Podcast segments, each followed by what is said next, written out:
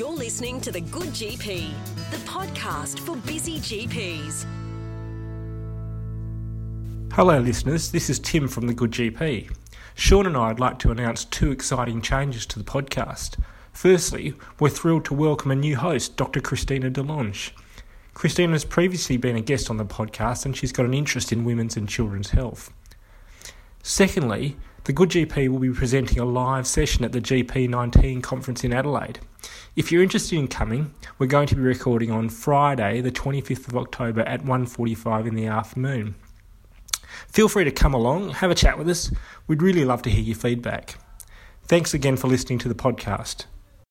Hello and welcome to The Good G P, the education podcast for busy G Ps. Today we're recording part two of a series on irritable infants, so I'd like to welcome back Krystyna de Lange. Welcome, Krystyna. Thanks so much, Tim. Thanks for having me back. Now, Krystyna, this episode's on the management of the irritable infant. As a G P, I've, I guess I've been managing irritable infants for the past twenty years. I've observed a lot of changes over the course of my career. But let's go back through the historical treatments. What have the historical treatments for irritability in infancy been? Yeah, so look, if we look back through history, I think what becomes quite obvious is that crying babies certainly isn't a new thing. Babies have always cried a lot, and there's certainly always been a strong disposition to trying to treat this. And I think, honestly, this comes from a really a deep yearning to help these families. You know, a mum comes in and they're distressed and got a baby who's crying excessively and maybe not coping well and they're not sure to turn. We have that immediate desire to want to help and try and reduce that. So part of that then comes with giving a reason for it and trying to give a solution that they can cling to. And certainly that's reflected through history when managing babies that are crying. There's sort of been this age-old practice of drugging infants. It sound, yeah.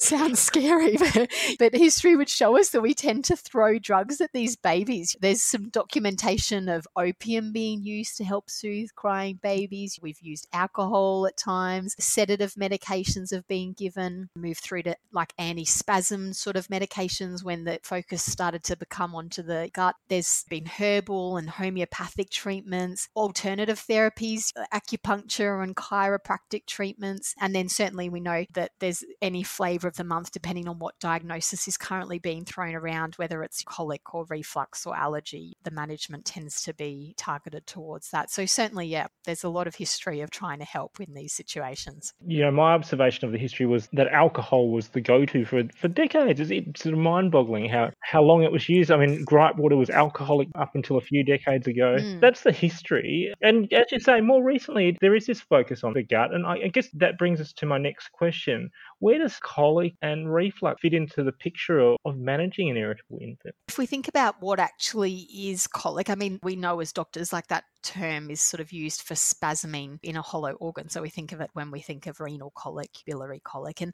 certainly when colic first started getting applied to babies and crying, then there was some thought around the fact that maybe there was cramping in the intestine and that's what's causing the crying. In the nineteen fifties, though, we got this Wessel criteria named after the doctor that came up with it, and he defined the colicky baby as a baby that cried for more than three hours a day, more than three days a week, and for more than three weeks. And that was actually the definition of colic. So it had nothing to do with what was causing the crying. It was purely a definition of duration. So the term colic is really just, as that actual definition of colic, is really just arbitrarily defining the upper end of the crying spectrum. It's not actually talking about a cause, and it doesn't actually mean that there's a gastrointestinal cause. But it's this obsession with the gut, I think it really has continued. And I, I think it's kind of understandable why bouts of crying in babies will often be accompanied by things that suggest that they're in pain in their gut. They've got that pain-like face, they go red, they clench their fists, you know, they draw up their legs and they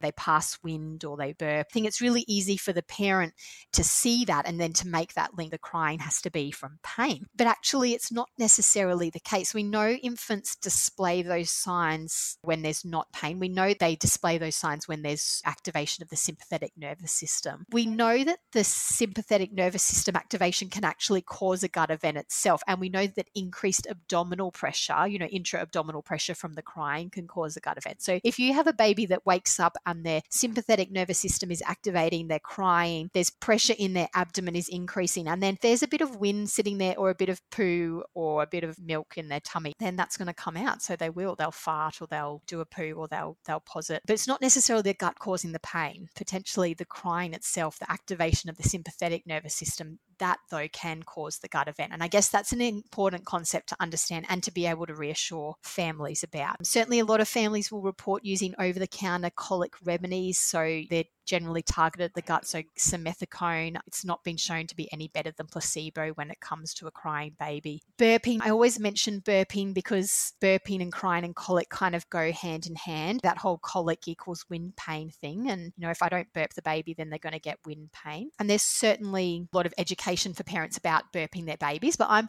actually going to put it out there that we don't have to actively burp a baby, which is shock horror to some of our listeners potentially. Burping is actually something that's relatively new concept. It's certainly not something that's practiced across all cultures.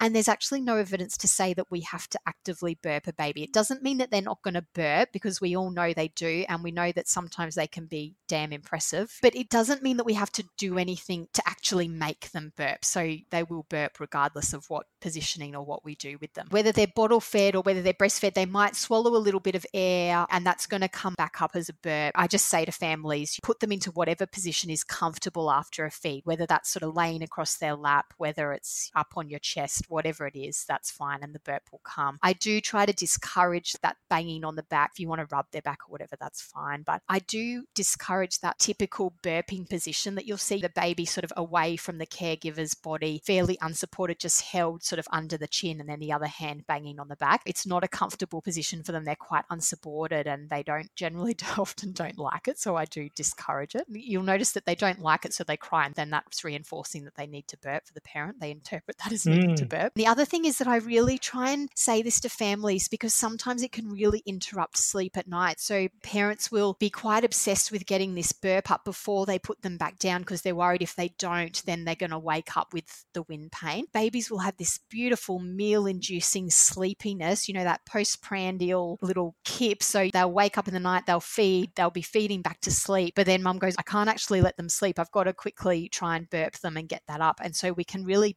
disrupt that nighttime by trying to burp. We can reassure parents about the whole farting thing because I think that's where the burping comes from. Parents get worried that if they don't burp them, it'll pass through the gut and cause the fart. But actually, it's not necessarily the case. The wind that's created in the gut is actually created there, that fermentation process in the gut. It's not because of swallowed air passing all the way through the intestine and then causing wind pain. So yes, so that's important and a little thing that I really like to educate parents about because I think it can be quite powerful. From a reflux perspective, this is everywhere. Like the diagnosis spread like wildfire. I think as a profession, your doctors are starting to come round to the fact that we've probably overdiagnosed it. There's evidence P P Is aren't, aren't any better than placebo really, that in trying to reduce crying. The downstream effects of this overdiagnosis though is still very widespread. I mean, if you go along to a mum's group, if you jump onto an online forum and listen to advice that's being given out there, you're still going to hear that reflux diagnosis getting thrown around. In terms of why we don't really think it's a problem in the early months, so there's evidence to suggest that milk reflux is essentially pH neutral for a couple of hours after a feed. So when stomach contents regurgitate up into the esophagus, that reflux material is going to be pH neutral, not actually acidic. And so it's not going to be causing pain. It's not going to be causing damage. Essentially, the acidity of the stomach is going to be buffered by the milk, and that's regardless of whether it's breast milk or formula. And that's a really big aha moment for the parents, I think, when you actually explain that. So as long as the baby's under four months, we're not talking about the older baby that's having a broad range of other solids and is, could potentially be then having acidic reflux. But if the baby's under four months, if they're exclusively having formula or breast milk, which they should be because that's what the feeding guidelines say, and as long as the family's not trying to stretch out feeds, and that's important because some families will, they'll get advice about maybe if you stretch out the feed, if you wait four hours, maybe they're feeding too frequently. The only problem is, is that the longer you wait, the more chance that that reflux material material is going to become acidic. So actually you don't want to encourage them to stretch out feeds purposefully. Then we can reassure in these situations that reflux isn't going to be a problem and P P Is actually aren't going to be effective. The same is the same theory for silent reflux, that idea of regurgitating something up into the esophagus and swallowing it, but not actually bringing it all the way up. Same theory. From the vomiting itself, people get really worried about the vomiting. Again, a lot of reassurance here. We know it's really common. Two-thirds of babies will vomit quite regularly. It does settle down over that first year of life. I don't want to take away from how annoying it is. It's smelly and it gets all over your clothing and you've got to change five times a day, but it's certainly not anything that requires intervention. As long as, and again, we touched on this last time about ruling out medical things, but as long as we're not missing a pyloric stenosis or a meningitis or something as a cause for the vomiting, certainly neurological conditions that might cause reduced tone or even F P I E S, the food protein-induced enteropathy. We don't want to be missing some of these things, but certainly if the baby's gaining weight, there's no undiagnosed feeding issues, we can generally reassure about vomiting and about reflux. That's fantastic. I mean, the regurgitation component is, is often very difficult to unpack because it's, as you say, it can be quite distressing for parents to watch it happen. They, they think about it in relation to how they'd feel themselves if they were vomiting that much, and they assume that the baby's quite distressed, but a lot of babies are quite comfortable, happy chuckers. Yeah, exactly. It doesn't need to be medicalised, provided we've we've gone through that medical exclusion process. Yeah, that's right. You know, because a lot of families will say, oh, my baby has reflux, my baby has reflux, and I'll say, yes, they do, but they don't have gastroesophageal reflux disease. Reflux in the sense that, yes, your baby is bringing back up some of the contents after a feed, but it's not actually causing damage and it's not going to be causing pain. Mm. You touched on the idea of food intolerances. What role does feeding,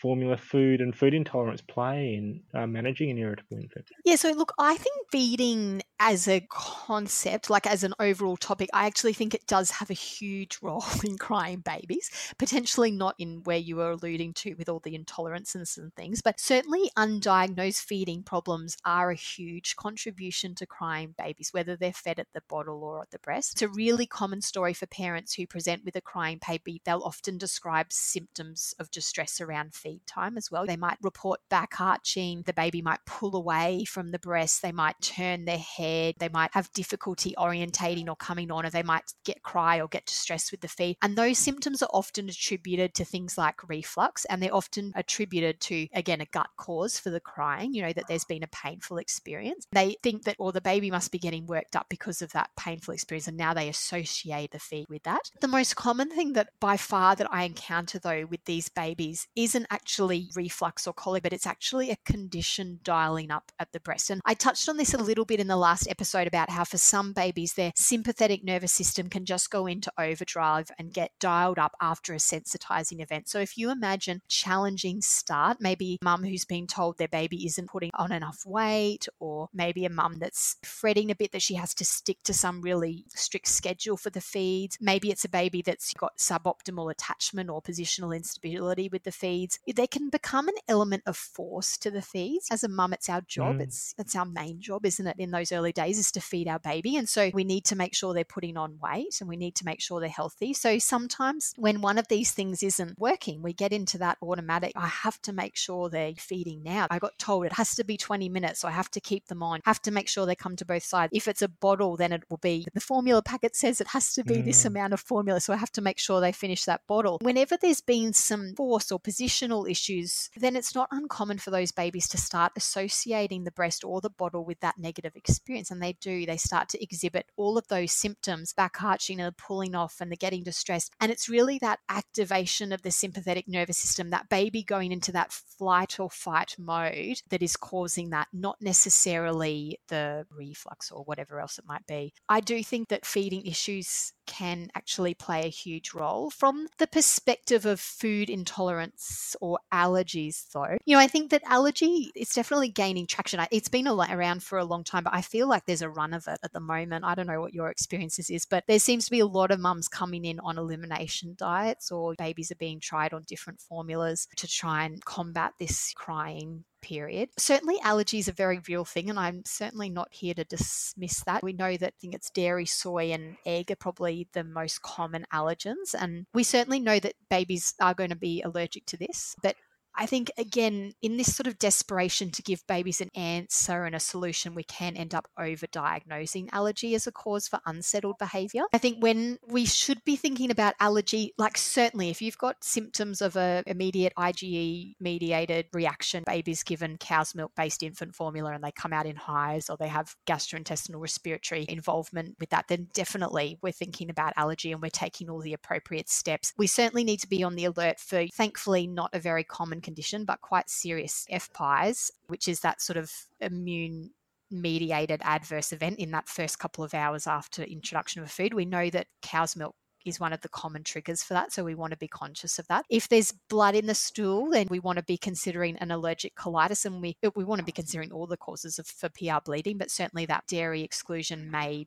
be required in that situation. So definitely whenever there's objective signs here, whenever there's objective signs of allergy or any of these things, we should be very much thinking about that. And I would really encourage people to get onto the ASCIA website. It's a fantastic resource and has great resources for health professionals and for patients when navigating this. But I think where allergy potentially can get overdiagnosed is the baby that comes in with the excessive crying, but none of those other signs. And there's no signs of atopy. There's no family history of allergy. There's no eczema. There's no objective sign of allergy. Comes back to that desperation to give them an answer. And so we say maybe it's allergy. Mums will get advised to go on elimination diets, and they can be quite full on. Actually, elimination diets are rarely required. If a baby that's on formula, changing over to extensively hydrolyzed formula may be required, but from an elimination diet perspective, they're not actually commonly required. You'll find a lot of anecdote about it being helpful, but we have to be really careful not to confuse anecdote with good quality evidence. You need to be mindful of all of those other things that contribute to feeling like you get a response to that intervention. We know that there's going to be some placebo effect, and we also know that the passage of time is going to have a significant effect for these families. So mum's going to get told that she needs to eliminate a food for three weeks in order to see effects. So they come in around that sort of eight week mark. Mum gets told, cut out dairy, wait three weeks, see if there's a response. They come back around eleven, twelve weeks. Now we know from that population data that that baby's crying is going to reduce significantly by that time, potentially halve in that time. So when mum comes back, lo and behold, that's what she's going to tell us. She's going to say, yeah, you know, over the couple of weeks that I did this, I really started to see some effect. So when we combine that power of placebo and a bit of passage of time, people will report that elimination diets will be effective. And unfortunately, it's reinforcing for the family, but it's also reinforcing for the health professional who prescribed it, because they go, oh gosh, that worked for that family. Next family that comes in with an unsettled baby, you know what, I'll probably just do the same thing. So I think we do have to be a little bit careful there. I think we also have to be careful not to inadvertently increase a baby's risk of allergy down the track. I mean, the advice from ASCIA certainly is to try and have early introduction of allergenic foods. So if we misdiagnose a dairy allergy, for example, and then you know, tell them to not introduce it for over that first year of life, we actually may inadvertently increase their risk of developing a true allergy. So yeah, we need to be conscious of allergy. It certainly is a thing, but just being careful not to overdiagnose it. Yeah, it's a tough one between that sort of medicalisation of it and making sure that you don't miss anything. That's right. Finally, Krystyna, what's your approach to a good consultation for managing an irritable infant and their family? And perhaps what are the really good resources available for G Ps to use?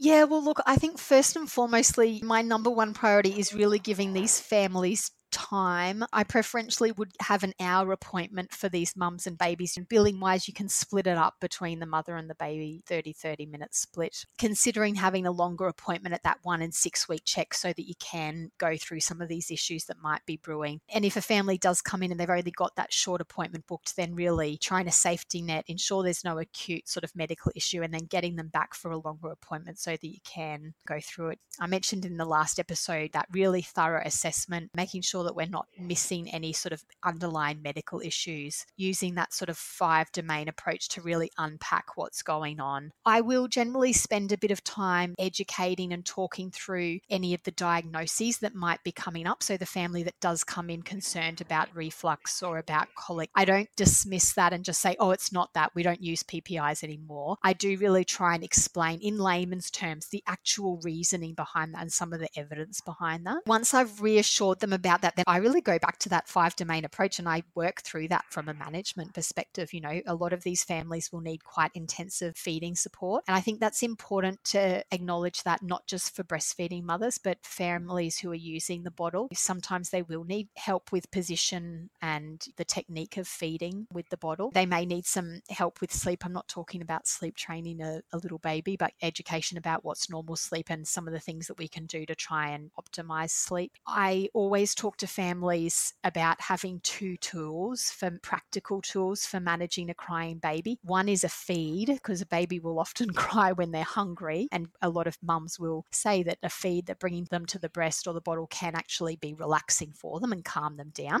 And the other is a sensory change. So a baby that's really dialing up, you know, if they're lying down, if they're on the change table in the cot, you want to pick them up and hold them. If the baby, if you're still, you want to move. If it's quiet, make some noise. If you're inside, get outside. You know, I think that's actually one of the most powerful things. And I sometimes do this in clinic. The mum will be like, see, this is what it's like. The baby will be crying. They'll be really dialed up. And I'll just invite them and just say, oh, let's just step outside of the clinic for a second. And we just walk outside and there'll be bustling cars going past or whatever. And the baby will often dial down. It's just that change in that sensory environment, which can actually be really powerful and I think can be really underestimated. I think making sure that we're giving these families a lot of support, really encouraging mums and dads to get out, to schedule an enjoyable activity for themselves. Spend some time at the start of the week thinking about, right, Monday I'm going to go out for a coffee, Tuesday I'm going to go for a walk. You want to be encouraging them to actually schedule in enjoyable things for them, getting them outside of the house, and then let the baby come along for the ride. Put them in the carrier, put them in the pram. Having a, a list of